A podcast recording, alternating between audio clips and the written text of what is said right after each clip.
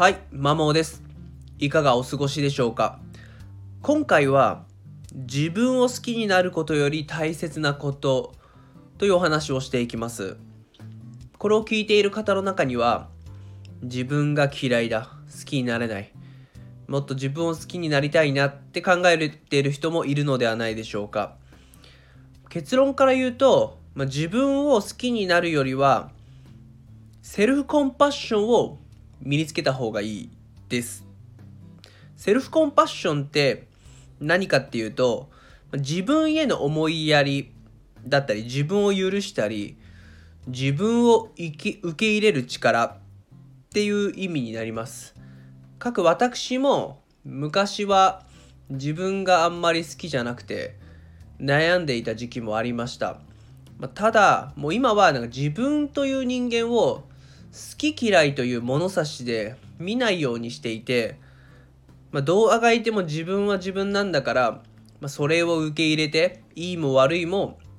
受け入れて生きていこうっていうスタンスになってます。まあ、そこからま少し気は楽というかあまりこれまで以上に思い悩むことなく今日まで生きております。まあ、自分が好きってなかなか羨ましい状態であると思うんですね。で自分が好きな人って、まあ、どんな人かというと、まあ、例えば自己肯定感が高いや、まあ、自信があるような人が思い浮かぶのではないでしょうか。まあ、世間的に、まあ、自己肯定感が高い自信がある人って羨ましがれる存在だとは思うんですね。ただそれら、まあ、自信があるなし自己肯定感あるなしっていうのはそれぞれメリットだけじゃなくてデメリットもあるんですね。自信がない自己肯定感が低いってデメリットだらけかと思いきやそうでもないんですね。具体的に今からお話をするとまず自信のあるなしについてです。自信があるはメリットは、ま、気分を高めたりグリッドですねやり抜く力を高めたり他者へ強い印象を与えてくれるっていうメリットはあります。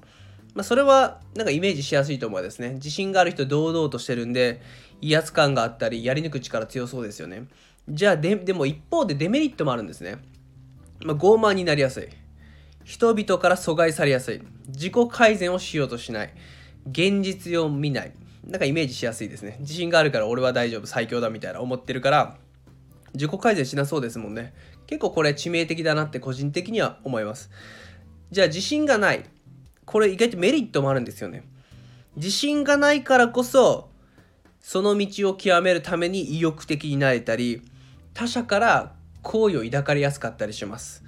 自信がないって一見悪そうですけども、こういった点ではいいですよね。ただまあもちろん一方でデメリットもあると。何かっていうと気分が沈みやすい。他者から能力が低いと見られやすい。まあもちろんデメリットはありますよ。まあ自信があるなしどっちにもいい悪いがあるっていうことで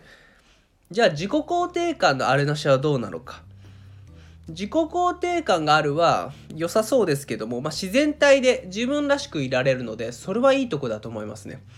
でも一方で自己肯定感今の自分でいいこのままの自分でいいっていう思いが強ければ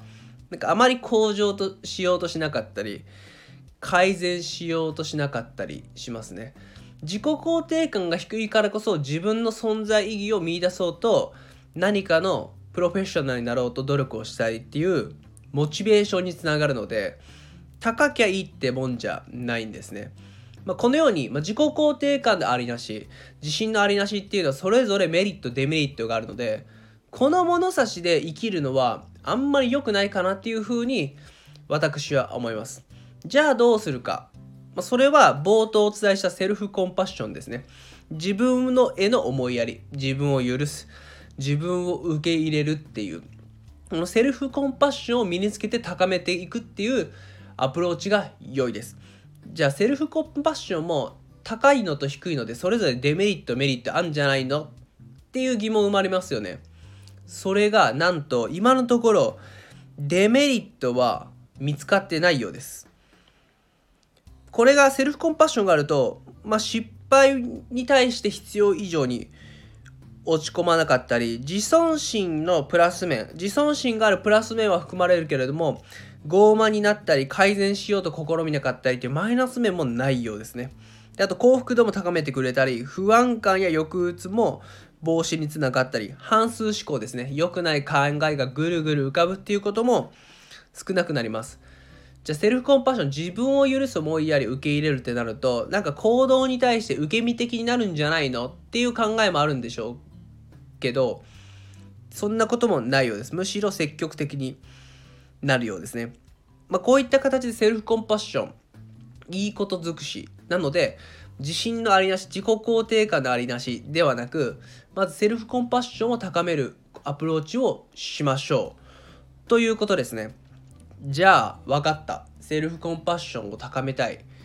と言ってもどのようにしたらいいのっていう疑問も浮かぶと思います、まあ、その回答としては自分に対してポジティブな言葉がけをするっていうことですね。人間は心の声いや自分に対して自分が黙って声かけもう無意識なんですけども声かけを1分間に145ぐらいしてるそうです。なのでそこの声かけをポジティブなことにするっていうことです。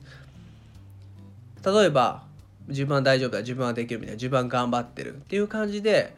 もうダメだとかもう無理みたいな声かけではなくそういうプラスな面を声かけをすることで許せるそうですね。失敗したとしてももう自分なんてダメなんだろう。本当ダメだなじゃなくて、まあ、そういう時もあるよね。次切り替えていこうっていう感じに自分自身に語りかけられるかだと思いますね。あとは瞑想、俗にマインドフルネスもセルフコンパッションを高める効果があるそうです。なので、まあ、定期的に、定期的に、できれば1日、まあ、数分でもいいから、まずはマインドフルネス、瞑想をすることをおすすめします。まあ、ポジティブな言葉がけをいかにできるかがセルフコンパッションにつながると思いますね。うまくいかなかった時こそどういう優しい声かけを自分自身にできるか、まあ、そこが大事かなっていうふうに思います。以上でまセルフコンパッションが大事だよ。自分を好きとか自信を持つよりはセルフコンパッションを高めることをしていきましょうというお話でした。ちなみにこの話というのはエリック・バーカーさんというアメリカの著者著者が書かれた